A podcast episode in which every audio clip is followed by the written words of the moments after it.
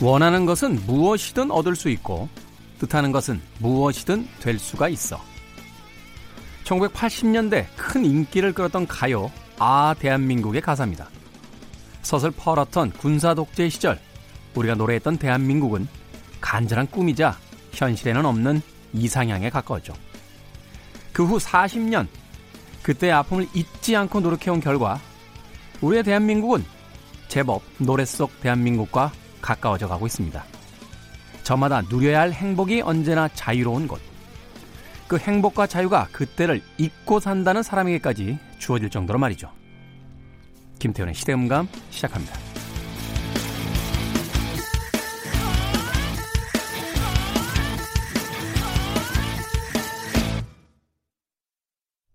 그래도 주말은 온다. 시대를 읽는 음악 감상의 시대 음감 김태훈입니다. 아 대한민국 이 노래 기억하십니까? 네. 정수라 씨가 이렇게 그 해맑은 얼굴로 마이크를 잡고 네 이렇게 고개를 이렇게 이렇게 돌려가면서 어 뭐라고 했죠? 강물엔 유람선이 떠 있고 뭐 이렇게 노래했던 것 같아요. 그러면서 대한민국이란 나라 꽤나 살만한 나라다라고 어, 노래를 했습니다. 물론 당시에도 누군가에게는 꽤나 살만한 나라였을지 모르겠습니다. 그러나 그렇지 않은 사람들도 어, 꽤나 있었던 그런 시절이었죠. 물론 2019년에 지금의 대한민국이 모두가 하나도 빠짐없이 다 잘 살고 있다라고 이야기할 수는 없겠습니다만 그래도 적어도 그때보다는 더 나아졌다라는 부분에 있어서만큼은 많은 분들이 동의하지 않을까 하는 생각이 듭니다. 최근에요. 알츠하이머 투병을 이유로 재판에 불출석 중이었던 전 전두환 대통령이 골프장에 나타난 영상이 공개가 됐습니다. 당시를 잊고 산다. 라고 이야기하면서 어, 자신에게는 그럴 만한 권리도 없었고 권한도 없었다. 라는 이야기로 광주 사태에 대한 책임을 회피하는 그 영상이 많은 국민들을 또 분노하게 만들기도 했는데요. 역설적으로 생각해 본다라면 과거를 잊고 산다라고 하는 그분마저도 골프장에 자유롭게 출석, 출입할 수 있는 어, 그런 지금이 바로 우리의 대한민국이 보장하고 있는 자유와 민주주의에 대한 이야기가 아닐까 하는 생각을 씁쓸하게 해보게 됩니다. 최근에 홍콩 사태를 보면서 또다시 생각이 많아지죠.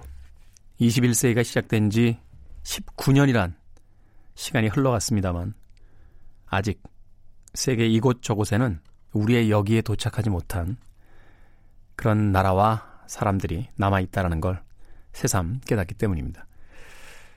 자, 시대 이슈들 새로운 시선과 음악으로 풀어보는 시대 음감. 토요일, 일요일 오후 2시 5분, 밤 10시 5분 하루에 두 번 방송이 됩니다. 또 팟캐스트로는 언제 어디서든지 함께 하실 수 있습니다. 미셀 볼라네프의 음악 준비했습니다. 귀아뚜의 그하 마망. 누가 할머니를 죽였나.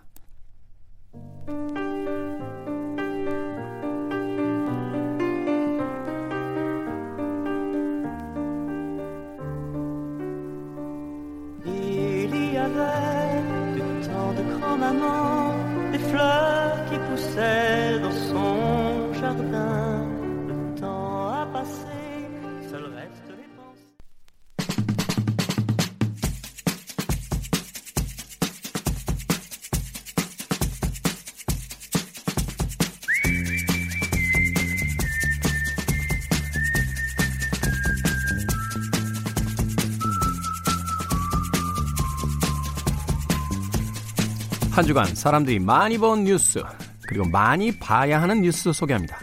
Most and Must KBS 저널리즘 토크쇼 J의 팀장 김양순 기자 나오셨습니다. 안녕하세요. 네, 안녕하십니까?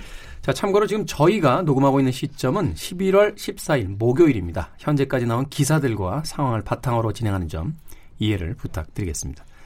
자, 한 주간 많이 본 most 뉴스 어, 떤 뉴스일까요? 어, 제가 방금 전에 홍콩 이야기 잠깐 했거든요. 네, 앞서 언급하신 홍콩 시위 이제 24주 차인데요. 점점 더 격해지고 있어요.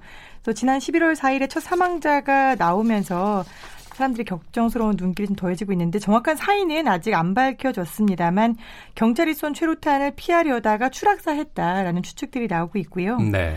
또 일주일 뒤에 사망한 학생을 추모하는 집회에서는 경찰이 한 시민에게 총을 쏘기도 했는데 이 총을 쏘는 장면이 그대로 핸드폰에 찍혀가지고 이게 우리나라의 일간지에서도 모두 톱뉴스의 사진으로 기록이 돼서 총을 발사하는 장면 그리고 그 직후에 그 앞에 있던 학생이 쓰러지는 장면이 잡혀서 사람들에게 큰 충격을 주고 있습니다. 지금이 2019년 맞냐, 1919년 아니냐라는 이야기들도 나오고 있는데 우리나라에서도 홍콩 민주화를 지지하는 사람들이 홍대에서 노란 헬멧을 쓰고 행진하는 분들 혹시 보셨는지 모르겠어요. 네, 봤어요. 그래서 홍콩 시위를 상징하는 노란 헬멧 그리고 보안경을 쓰고 홍콩인과 한국인 50여 명이 홍대에서 행진을 했는데요.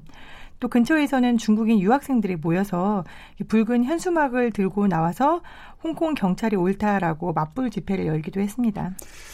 이 사안은 우리가 국지적으로만 봐서는 안 될 것 같아요. 그러니까 사실 저도 그 동영상을 봤는데 이제 뭐 현장에서 경찰의 대응이 올바랐다 뭐 하는 혹은 뭐 과격 진압이다 뭐 이렇게 과잉 진압이다 이렇게 이야기할 수 있는 부분들은 매 상황마다 달라질 테니까. 근데 결국은 이게 이제 민주화에 대한 열망과 어, 홍콩에 대한 어떤 중국의 그 통제에 대한 것에 대한 그 반발로서 이제 일어나고 있는 거잖아요.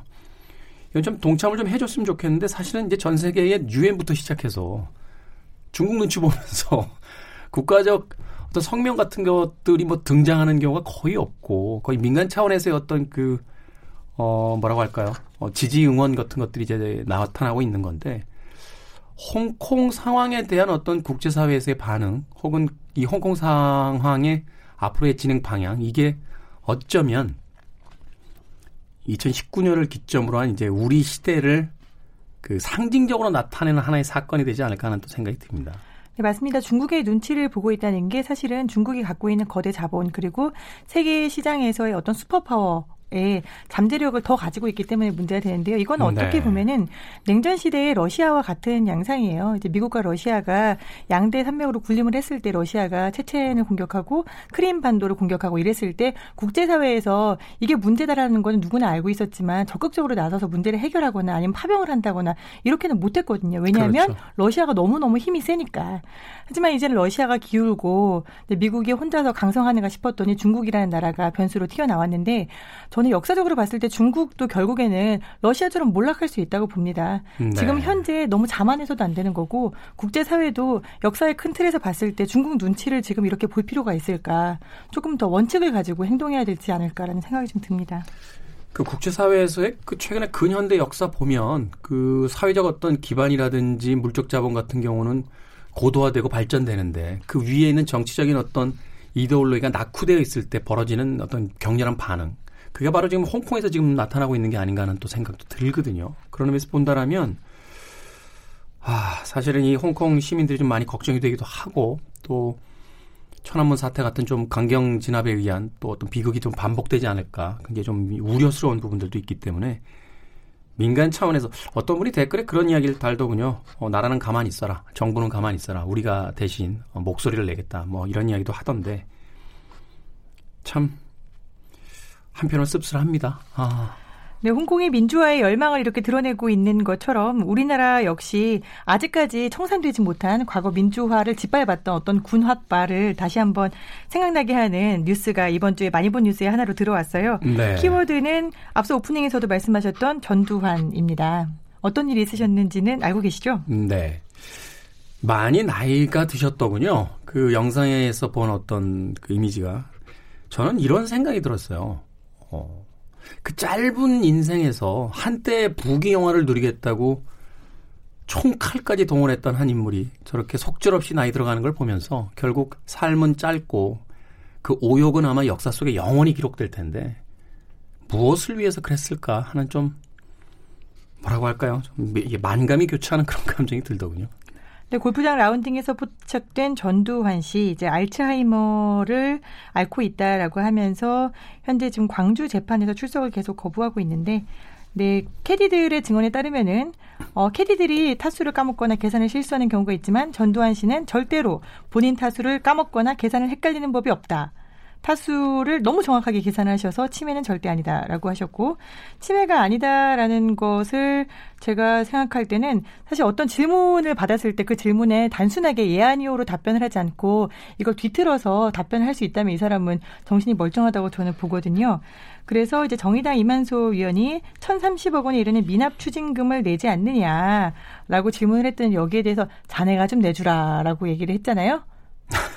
이거는 못 낸다. 돈이 없다. 이렇게 단순하게 일차원적으로 답을 했으면 저는 이분이 좀 고령화가 되어서 인지력이 떨어질 수 있을까라고 생각을 했을 텐데 자네가 좀 내주라라고 했다는 거는 상당히 돌려치는 식의 화법이거든요.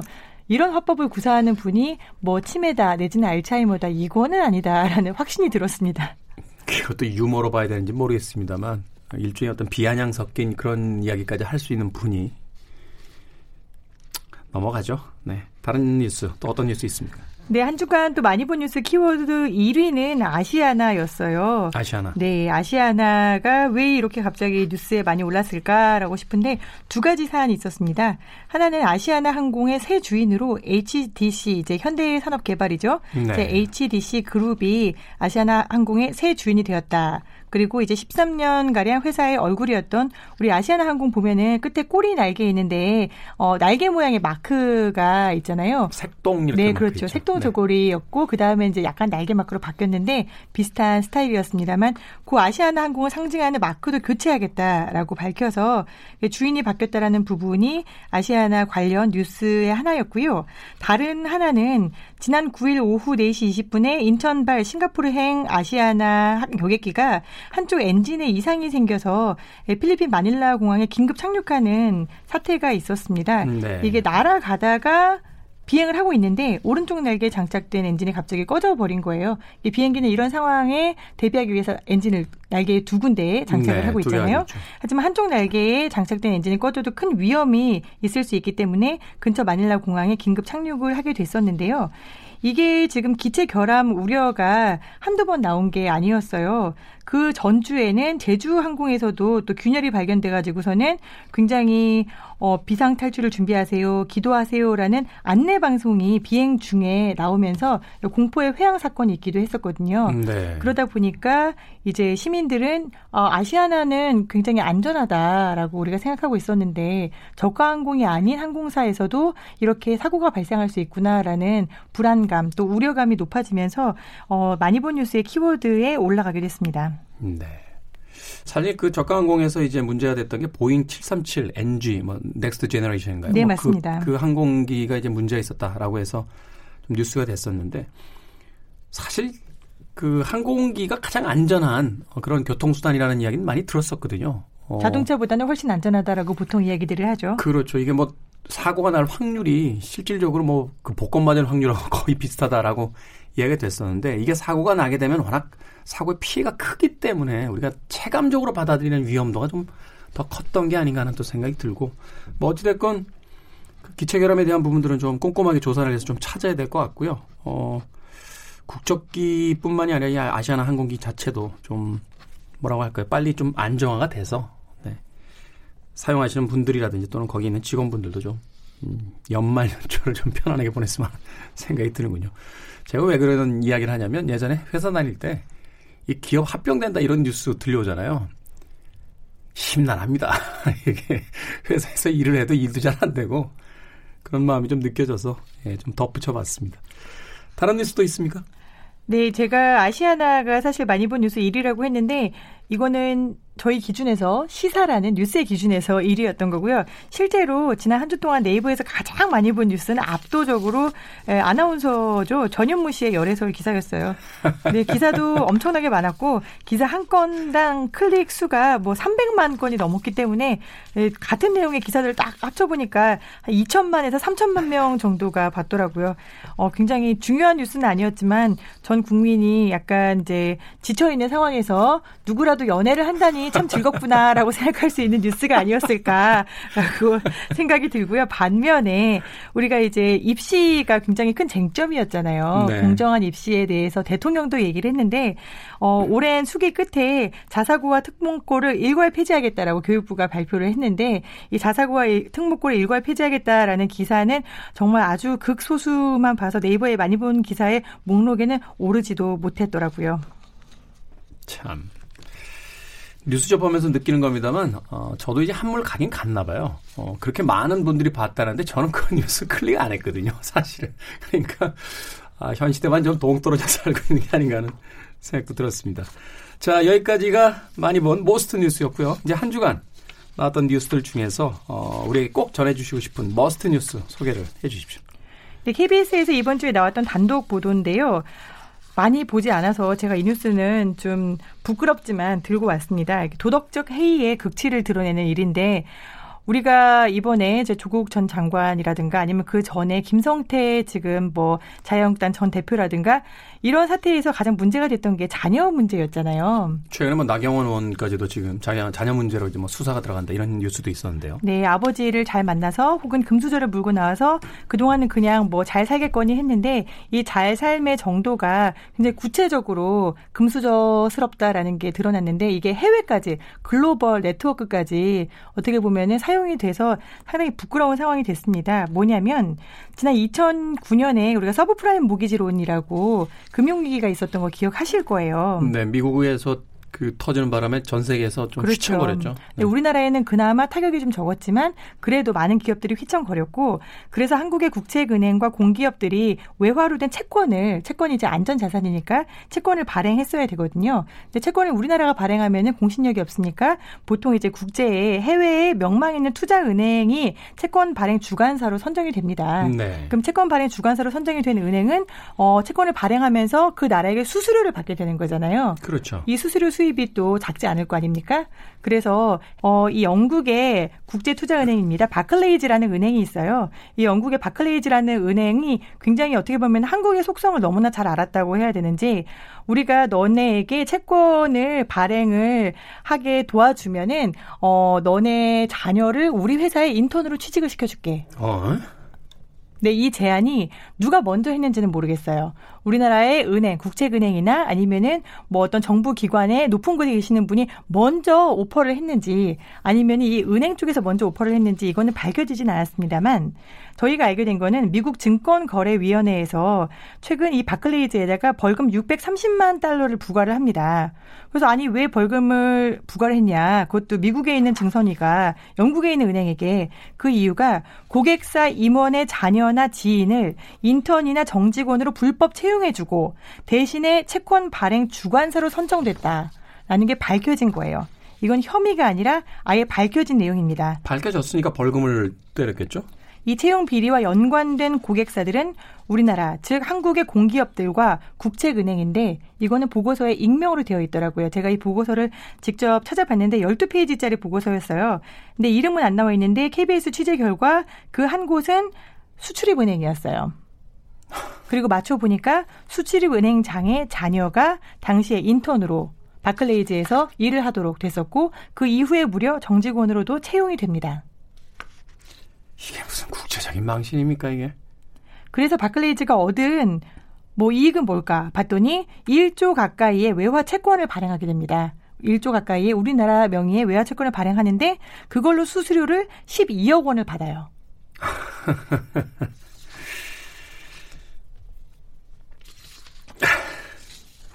근데 더 재미있는 거는 이 미국 증선위에서 나온 보고서를 제가 봤더니 이 불법 채용에 이름을 붙였어요. 뭐라고 붙였냐면은 social network hiring.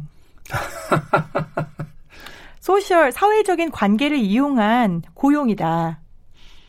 이 비리의 제목이 social network hiring입니다. 그러면서 한국과 아시아 지역에는 이런 social network 혹은 social relationship 사회적인 관계를 통한 hiring이 만연해 있고 이것이 한국에서부터 2009년에 시작되었으며 2009년 이후에도 2013년과 2015년 사이에도 비슷한 일이 반복이 되었다. 그렇기 때문에 아, 미국 증선위에서는 이 바클레이즈에게 벌금을 부과할 수밖에 없다. 자, 그럼 바클레이즈가 우리는 그렇지 않다라고 항명을 할 수도 있잖아요. 그렇죠. 하지만 소명은 없었다. 바클레이즈는 이 벌금 부과에 대해서 묵묵히 아무 말 없이 내겠다라고 답변했다라고 보고서는 결론을 내리고 있습니다.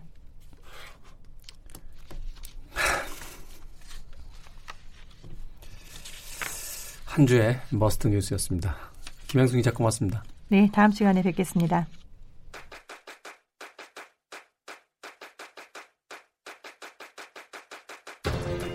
그래도 주말은 온다. 김태훈의 시대 음감.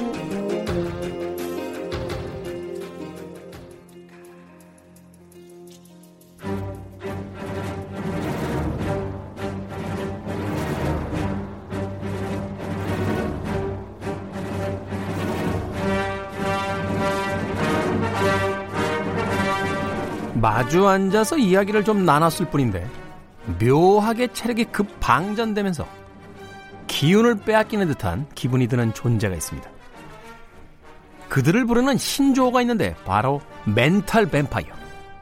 직장 동료, 학교 선후배, 친구, 가족, 심지어는 자기 자신까지 멘탈 뱀파이어들은 곳곳에서 송곳니를 번뜩이는데요. 저희 시대음감 하면은 아무래도 최강 포스를 자랑하는 이분이 가장 멘탈 뱀파이어에 가깝지 않나 싶습니다. 기는 좀 빨려도 뽑아간 이상으로 확실하게 새로운 이야기를 듬뿍 채워주시는 분. 다크포스. 최광희 평론가 나오셨습니다. 안녕하십니까. 예, 안녕하세요. 이런 이야기 많이 들으세요? 멘탈 뱀파이어? 처음 들어봐요. 제가 그 별명이 미치광희라는 별명을 많이 듣는데. 그 별명이라기보다는 본명이 가까워. 제가 뭐, 파, 뭐 팟캐스트 방송에 나가는 거기서 그 저한테 별명을 지어줬는데 미치광희. 그래서 제가 이제 그 너튜브 채널도 미치광희라고 줬어요. 음, 그 제가 사실 며칠 전에 갑자기 음. 피곤한 하루의 일과를 마치고 들어와서 네. 아무도 없는 집에 그 쇼파에 널브러져서 텔레비전도 못 켜고 눈만 멀뚱멀뚱 뜨고 있는데 갑자기 전화가 오는 거예요. 최강희 평론가한테. 그래서 뭐지? 하고서 받았어요. 어이 최공 웬일이요? 라고 했더니 지금 김공을 팔아서 내가 밥을 벌어먹고 있어. 뭔 소리요? 그랬더니 유튜브 생방송 중이라고 다 저한테 전화 연결 중이라고 그래서 참, 네. 그래서 참 음, 멘탈 뱀파이어가 아니라 에너지 뱀파이어구나. 음. 너무 너무 힘든데 그리고 나서 제가 이렇게 유튜브 찾아 들어가 봤더니 예, 정말 미치광희라고 채널명을 써가지고 방송을 하고 계시더군요. 무슨 방송입니까? 영화 뭐 이렇게 소개합니까? 아니 뭐 영화 소개하려고 들어갔는데 그 사람들이 영화 소개 영화 얘기보다는 저의 그 신변 잡기를 듣기를 더 원하더라고요. 그래서 어뭐 이 이 얘기 저 얘기 하는데 그 나름대로 이제 저도 이제 새로운 그 미디어 환경에 좀 적응을 해보려고 그 유튜브를 한번 시작을 해봤어요. 라이브 시작한 지 지금 한 열흘 됐는데 그래도 뭐. 음. 자, 우리 시대 영화 이야기 무비 유환 오늘 나눠볼 영화 이야기 어떤 영화입니까? 오늘 나눌 주제는 돈입니다. 돈. 돈. Money. Money. 예. 예. 음. 돈이 우리 생활에 뭐 반드시 필요하죠. 돈 없이 살 수 있는 사람은 없으니까. 근데 돈 그냥 단순한 화폐의 의미를 떠나서 돈과 관련돼서 사람들의 욕망이 엇갈리잖아요. 늘. 그렇죠. 개인적인 욕망이 엇갈려서 또는 뭐 그 다른 사람을 또 속이거나 이래서 사기를 당한다든가 사기를 친다든가 뭐 이런 일들이 굉장히 자주 벌어지는데 얼마 전에 그 읽은 책 검사 내전이라는 책이 있는데 김은 검사라고 하는 형사부 검사가 쓴 책인데요. 검사 외전 아니? 검사 외전은 영화 영화 제목이고. 아 그렇군요. 검사 예, 내전. 예, 검사 네네네. 내전. 그래서 네네. 검사들의 그 실제 아, 일상을 이제 담담하게 풀어내는 가운데 어, 그들이 이제 겪었던 사건들, 그 김웅 검사가 겪었던 사건들을 통해서 우리 한국 사회를 진단하는 그런 아주 훌륭한 책입니다. 네. 근데 이 검사 내전에서 그 제1부가 제목이 대한민국은 사기 공화국이다. 라는 제목이 나오더라고요. 사기 공화국. 예. 그래서 사기를 치는 게 너무 그 사기 사건이 너무 많다는 거예요. 전 세계적으로 봤을 때 통계적으로 봤을 때도 유난히 한국이 많대요. 사기 사건이. 그게 교도소 내에 이렇게 분류 방식에도요. 네. 폭력방이 있고. 네. 재산범방이 있대요. 네. 그 재산범이 뭐야라고 했더니 사기가 사기, 예. 다 재산범에 들어있다고 예, 그러더라고요. 예. 그러니까 그렇게 분류가 하나 나올 만큼 예, 예. 아니 얼마나 퍼센테이지가 높으면 교도소에서 방 분리할 때 사기방을 음. 따로 분리할 정도라고 한다라면 이건 그렇죠. 네. 네. 그래서 뭐 그만큼 이제 우리 한국 사회가 그 사기가 횡행하는 어, 정직하게 살아가기가 참 힘든 그런 사회라고 하는 것을 이제 그 기문 검사가 책을 통해서 진단하고 있는데 어, 영화도 마찬가지입니다. 영화도 그렇기 때문에 한국 사회에 대한 그런 문제 의식 때문에 유난히 사기 영화가 많아요. 사기 치는 영화. 음. 예. 그래서 사기 당해가지고 나중에 이제 복수하는 그런 영화들도 많고 그런데 이 사기라는 게 결국은 개인 간의 사기도 있고 또는 어, 어떤 그 법인을 사칭한 단체와 개인 간의 사기라든가 또는 국가와 국가 사이의 사기라든가. 네. 뭐 이런 여러 종류의 그 규모에 따른 사기들이 존재하는데 오늘은 그런 그 범주에 따라서 어, 돈과 관련된 그 사기 사건을 다룬 영화들 대부분 이제 실화를 바탕으로 한 영화들인데요. 음, 그런 작품들을 이제 소개를 해드릴까 하는데 이번 주에 개봉한 영화죠. 정지영 감독이 모처럼 돌아왔습니다. 아마 지금 한국 영화 감독 가운데 최고령 현역 감독 가운데 그렇죠. 임건택 예. 감독님은 이제 거의 은퇴했다라고 지금 예, 음. 사실상 은퇴하셨죠. 네. 예, 은퇴하셨다고 봐야 되고 정지영 감독은 뭐 여전히 왕성하게 그 창작 활동을 하고 있습니다. 얼마 전에 그 남영동 1985라든가 몇 년 전이긴 합니다만 네. 그리고 또 안성기 씨가 나왔던 석궁 테러 사건 다룬 부러진 화살. 네. 뭐 이런 작품들을 통해서 꾸준히 한국 사회의 문제 혹은 부조리에 대해서 이 화두를 던지는 그런 일종의 사회파 감독이죠. 사실 정지영 감독이 주목받기 시작했던 게 90년대인데 물론 할리우드 키드의 생애 같은 작품도 있었습니다만 네. 어, 주로 많은 호평을 받았던 영화가 남부군이라든가 남부군 아니면 하얀 전쟁, 하얀 전쟁, 예, 요런 작품들이 굉장히 사회성 짙은 영화들이죠. 베트남전이라든지 혹은 그 남북 이념 문제라든지 또 헐리우드 키드의 생애도 어떻게 보면 사회파적인 영화라고 볼 수 있죠. 그 미국 문화가 음. 그 잠식해 들어갔던 네. 그 시기에 이제 유년기와 소년기를 보냈던 어, 젊은이들이 이제 그 성장하면서 벌어지게 되는 여러 가지 이야기들도 다루고 있었으니까요. 예, 네. 그렇죠. 그래서 그 헐리우드 키드의 생애가 결국은 헐리우드 영화의 그 자장권 안에 놓인 사실은 약간의 그 문화적 식민 상태에 놓인 그 한국 청년들의 얘기잖아요. 그렇죠. 이런 영화를 만드는 그런 정지영 감독이기 때문에 에, 이분이 1988년 이른바 UIP 직배 가 처음 시작됐을 때 아주 큰 사고를 치셨죠. 그때 아마 개봉관에다 뱀 푸셨. 네, 맞아요. 종로 상가에 있는 피카드리 극장에다가 네. 그 위험한 정사라는 영화가 제 1호 할리우드 네. 직배 영화였는데 네. 그 영화가 상영되고 있는 상영관 안에다가 뱀을 푸셨어요. 물론 이제 독사나 이런 건 아니고. 그건 아닌데. 네. 그래서 영화 보던 관객들이 그냥 화들짝 놀라가지고 좀 영화 보다가 막 뛰쳐나가는 그런 해프닝이 벌어졌었는데 그걸로 이제 구속까지 당한 바가 있습니다. 네. 어, 굉장히 행동파. 아마 지금 젊은 그 관객들은 잘 이해를 못할 텐데 당시 이제 네. UIP 직배라는 게 뭐냐면 과거에는 이제 한국의 영화사들이 판권을 사서 음. 일종의 라이센스를 네. 가지고 와서 이제 틀고 이제 수익을 이렇게 네. 가져갔던 거라면 이제 외국 영화사들이 직접 들어와서 이제 우리가 여기서 영화 시장에서 사업을 하겠다라고 음. 하니까 그러면 한국 영화 다 망한다. 음.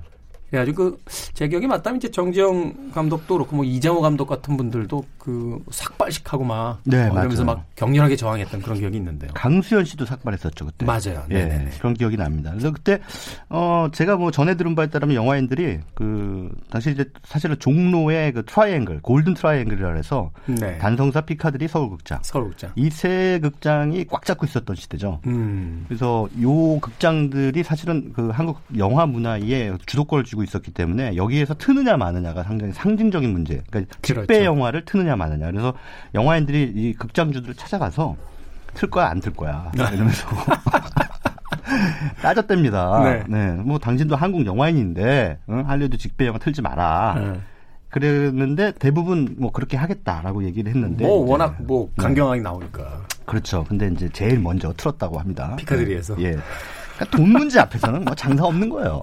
그래서 뭐 결국은 이제 에, 결국 돈의 논리에 의해서 네. 이제 한국 영화가 이제 그때 이제 시장 개방을 했고 뭐 어찌됐든 이제 지금은 한국 영화가 이제 어느 정도의 경쟁력을 갖추긴 했습니다만 그런 해프닝이 이제 벌어졌고 그 주역이 정지영 감독인데 어, 정지영 감독이 이번에도 역시 그 자신의 필모그래피를 쭉 이어나가면서 사회 고발적인 영화를 하는 편 들고 왔는데 앞선 영화들처럼 이 영화도 실화를 바탕으로 하고 있습니다. 네. 그 많은 분들 뉴스를 좀 유심히 보신 분들은 아실 거예요. 그 론스타. 론스타. 론스타 사건. 정말 시대의 먹튀 사건이라고 예. 이제 우리가 알고 있는. 예, 막 외환은행 인수와 매각 과정에서 어, 엄청난 그 시세 차익을 어, 챙기고 이제 빠져나간 그 론스타 사건을 파헤치고 있는 영화입니다. 우리가 이제 피상적으로 그 뉴스를 통해서 들었던 그런 이야기들이 영화 속에서 조금 더 구체화돼서 드러나긴 했는데 그래도 아무래도 영화니까 어, 이 영화는 아 영화 제목을 지금 말씀 안 드리고 계속 얘기를 하고 있군요. 네. 영화 제목이 Black Money입니다. Black, Money. 예, 검은 돈이란 뜻입니다. 예, 이번 주에 개봉했고요.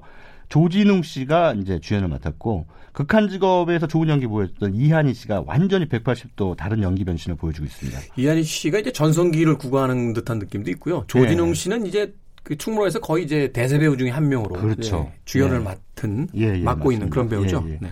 그래서 이 영화에서 이제 조진웅, 이하늬가 이제 투톱으로 나오는데 조, 조진웅 씨는 검사, 이하늬 씨는 어, 변호사예요. 변호사. 네, 변호사인데 에, 어, 이 영화 속에서는 이제 모종의 그 카르텔 세력의 법률 대리인. 그러니까 사실은 그 여기에서는 스타 펀드라고 하는 제, 이름으로 나오는데요. 스타 펀드가 사실은 론스타를 비꼰 음. 제목이에요.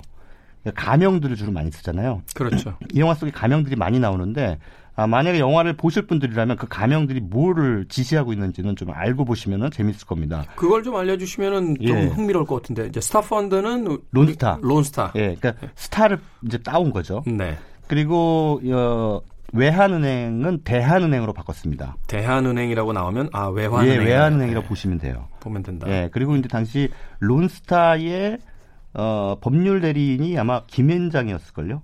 뭐 기, 예, 예. 대형 사건이었으니 네. 예, 김현장인데 KNC잖아요. 기, 김 K 장 C H A N G. 네. 이걸 싹 바꿨습니다. CK 로펌. CK 로펌. 네. 기가 막히게 바꿨죠. 예. 그 혹시라도 생길 그 명예훼손 뭐 네. 등등의 그 문제들을 벗어나기 위해서 이제 가명을 쓴 겁니다. 어, 이런 식으로 이제 그 사실 실제 있었던 론스타 먹튀 사건의 그 상황들을 충실하게 재현을 하고 있어요. 근데 이제 뉴스가 보여준 게 어디까지가 진실이고 어디까지가 허구인지 우리가 모르는 상황이기 때문에 아무래도 창작자가 이 정도는 진실이 아닐까라고 판단하는 부분에 대한 어, 재구성 묘사가 들어가 있겠죠. 그리고 이제 일단 이건 영화입니다. 다큐멘터리가 네. 아니고 영화이기 때문에 영화. 사실에 근거하지만 이제 네. 등장 인물들은 다 가상의 인물일 가상의 인물이죠. 거죠. 네, 가상의 인물이고 어, 영화 속의 그 주인공 아까 제가 말씀드린 조진웅 씨와 이한희 씨도 가상의 인물입니다. 네. 그, 이 당시에 뭐 조진웅 씨 같이 엄청나게 이 정의로운 검사가 있었는지는 잘 모르겠습니다만 사실은 조진웅 씨도 이 영화 속에서 정의로우려고 정의로운 게 아니고 이 금융 사건을 전담하는 검사가 아니에요. 음. 그냥 형사 사건 검사예요. 그래서 뺑소니 사건을 수사하다가 그 뺑소니 사건의 가해자가 여성인데 그 여성이 하필 그 론스타 주가 조작 관련한 그런 혐의로 그 수사를 받고 있는 와중이었어요. 네. 근데 그, 그, 그분이 갑자기 어, 스스로 목숨을 끊은 거예요. 어. 그런 유서를 남겼는데 피의자가 예, 네. 피의자가 자살을 하면서 유서를 남겼는데 그 유서가 이제 그 여동생한테 보낸 문자 형식으로 남겼습니다.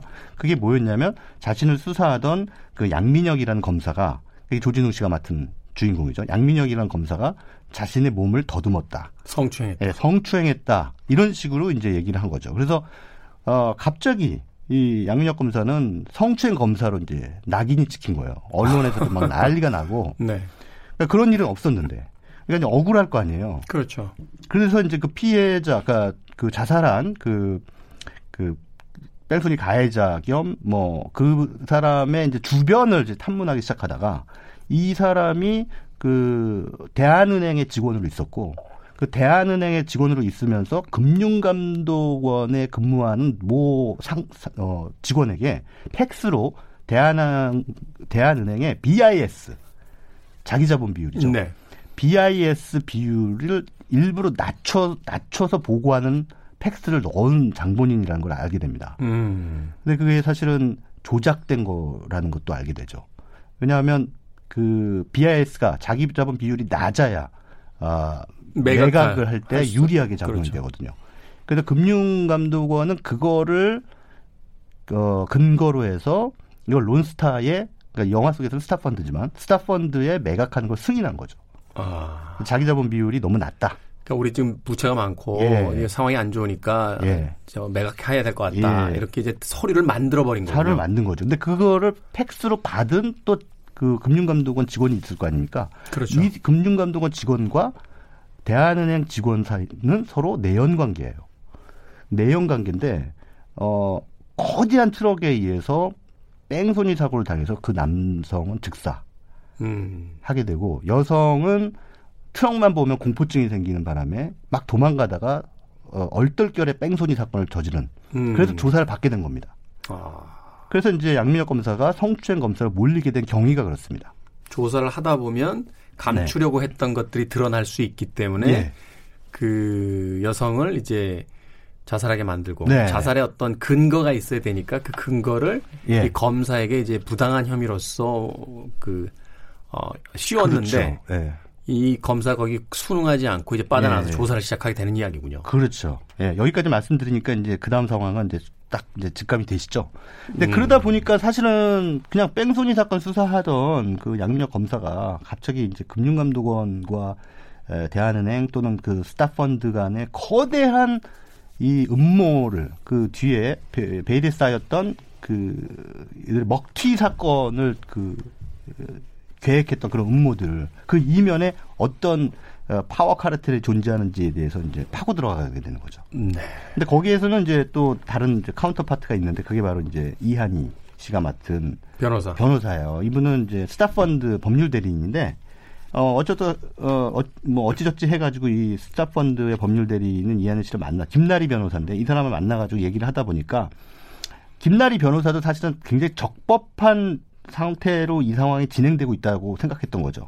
그러니까 말하자면 네. 평범한 그냥 네. 변호사였는데 그냥 상식적인 변호사예요. 그러니까 뭐 별 법률 자문을 해주는 그런 상식적인 변호사인데 그 이면에 이런 거대한 음모가 숨어 있을이라고 감히 상상도 못한 거예요. 이러면서 이제 두 사람이 서로 어 약간은 입장이 다른 대립 관계에서 이제 협력 관계로 변하게 되는 그거는 어떻게 보면 그 내부자들의 조승우 씨하고 이병헌 씨가 서로 이렇게 손을 잡게 되는 네. 네, 그런 설정하고 좀 닮았죠. 아무튼 그래서 이 영화적인 드라마 라고 하는 그 입체감을 만들어내기 위해서 이 조진웅 씨와 이한희 씨가 맡은 검사와 변호사 캐릭터를 어, 전면에 나, 세웠고 이 두 캐릭터가 이제 우리가 알고 있는 그 실화들을 이제 이게 쫙 실어 나르는 그런 구조입니다. 음. 이 얘기는 참 흥미롭게 잘 진행이 되고요. 영화를 보다 보면 분통이 터지는 거죠. 일단. 네. 그렇죠. 이런 예. 영화들 보면 되게 이제 그 데자뷰가 이제 예. 되면서 어 사실은 그 영화를 보면서 이제 분통 터지기 전에 영화 이제 그 캐릭터만 가지고 봤을 때도 이 정지영 감독이 참 현명하게 캐릭터들을 그 소환했구나라는 생각이 드는데 만약에 이게 정식적인 어떤 그 스타 펀드라고 여기서 나오는데 론스타 사건을 이제 수사하는 검찰 내부의 이야기다 이렇게 본다라면 지금 시국이 시국인지라 음. 검사나 기자들이 막 정의감을 가지고 막 불타서 이렇게 수사를 하고 막 취재를 다니고 이러면 사실 관객들 반응이 좀 시큰둥할 거예요. 음, 그렇죠. 현실적이지 않은데 막 맞습니다. 이렇게, 예, 이렇게 예. 생각할 수도 있는데 그걸 이제 예민하게 캐치를 하고 궁지에 몰린 다른 사건을 수사하던 검사가 궁지에 몰린 뒤에 자기 자신이 살겠다고 이제 수사를 시작하면서 드러나는 그렇죠. 뭐 이런 구조니까 예. 그게 이제 오히려 영화적인 설득력을 더 갖게 되는 게 아닐까 하는 또 생각이 드는군요. 맞습니다. 그래서 스타펀드 그 먹튀 사건을 수사하는 주체는 사실은 검찰 중수부, 대검 중수부인데 여기서 대검 중수부가 등장합니다. 근데 어 실제로 이 사건을 유효하게 파헤치는 사람은 어, 조진웅 씨가 맡은 양민학 검사고요. 중수부는 이제 변죽만 올리는. 음.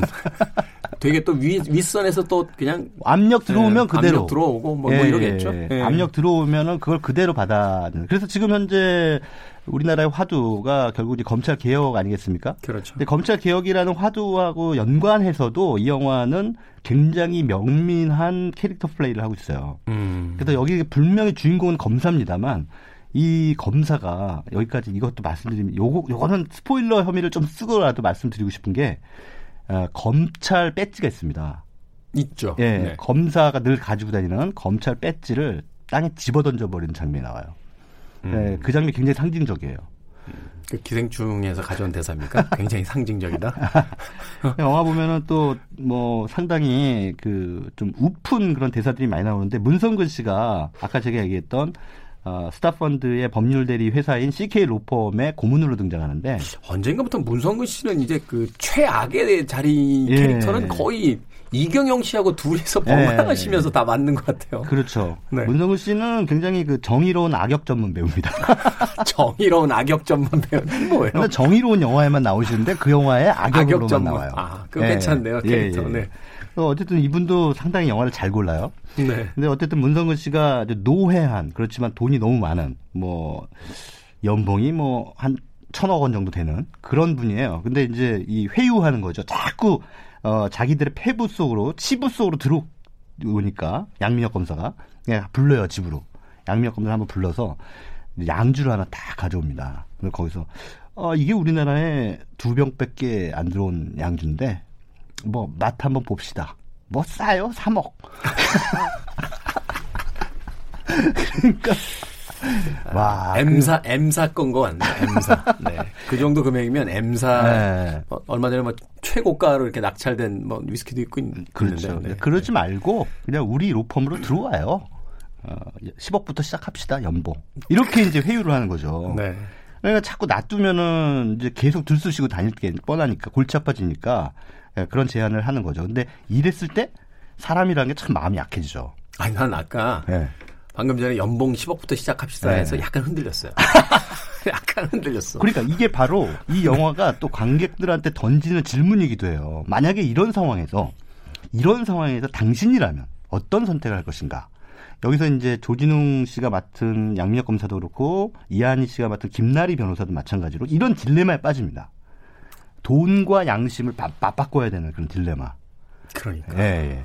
전 연봉 10억부터 시작합시다 이 대사 딱 치실 때 음, 20억이면 한번 생각해볼까 이런 약간 이런 생각도 들면서 음. 야 이게 돈이라는 게 순간적으로 사람 마음을 이렇게 흔드는구나라는 그렇죠. 생각이 드는데 이 영화 속에서의 뭐 조진웅 씨가 연기하는 양민혁 검사나 네. 이한희 씨가 연기하는 김나리 변호사도 뭐 특별히 정의감을 가지고 이 사건에 휘말려 들어온 인물들이 아니기 때문에 네. 더 좋은 조건을 제시하게 되면 흔들리는 사실은 거기서 이제 영화적인 어떤 캐릭터의 입체감 같은 게 만들어지는 거잖아요. 네, 그렇죠. 그래서 여기 사실은 어, 되게 흥미로운 게 뭐냐면 역시 정지영 감독이다라고 무릎을 탁 쳤던 게 거기서 어, 조진웅 씨가 그 거부를 바로 하는 것도 아니고 그냥 그 다음 컷이 너 뭐였냐면 그 문성근 씨가 준 3억짜리 양주 있잖아요. 네. 그 양주를 친구랑 같이 먹으면서 김치 안주에다가 먹고 있어요.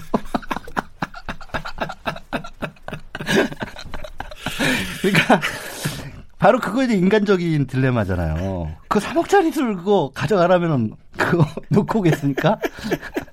근데 와가지고 어쨌든 진탕 술을 마시고 네. 딜레마에 빠지는 그런 그 상황들을 이제 보여주면서 에, 돈의 힘, 돈의 위력 앞에서 쉽게 무너지는 인간의 양심, 인간의 정의감 이런 것들이 어, 우리 사회 곳곳에 지금 도사리고 있기 때문에 그래서 사실은 에, 또 한국 사회가 그 개혁이 필요하고 또 돈의 금권에 의해서 좌지우지되지 않는 그런 중립적인 진짜 의미에서 그 정의로운 조직으로서의 검찰이 필요하다는 게 지금 현재 국민의 열망이라는 생각이 이 영화를 보면서 그런 생각이 들었습니다. 네.